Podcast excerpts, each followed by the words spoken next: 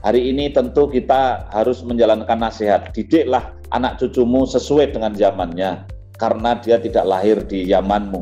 Jika kalau kita itu berangkat dari mindset kita, pasti kita akan kecewa. Ya, tapi harus berangkat dari mindsetnya anak-anak muda itu.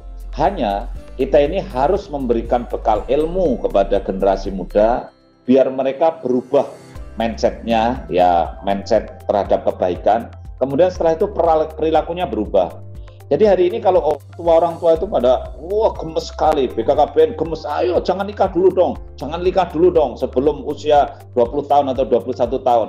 Ini kan kalau kita hanya doktrinasi begitu terus mereka itu bosen. Ya tetapi kalau mereka paham oh kalau nikah usia 16 tahun itu ternyata risiko kanker mulut rahimnya tinggi.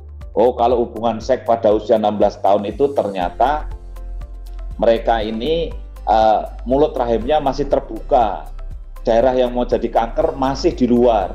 Oh, kalau usia 20 tahun ternyata mulut rahimnya sudah sangat berbeda.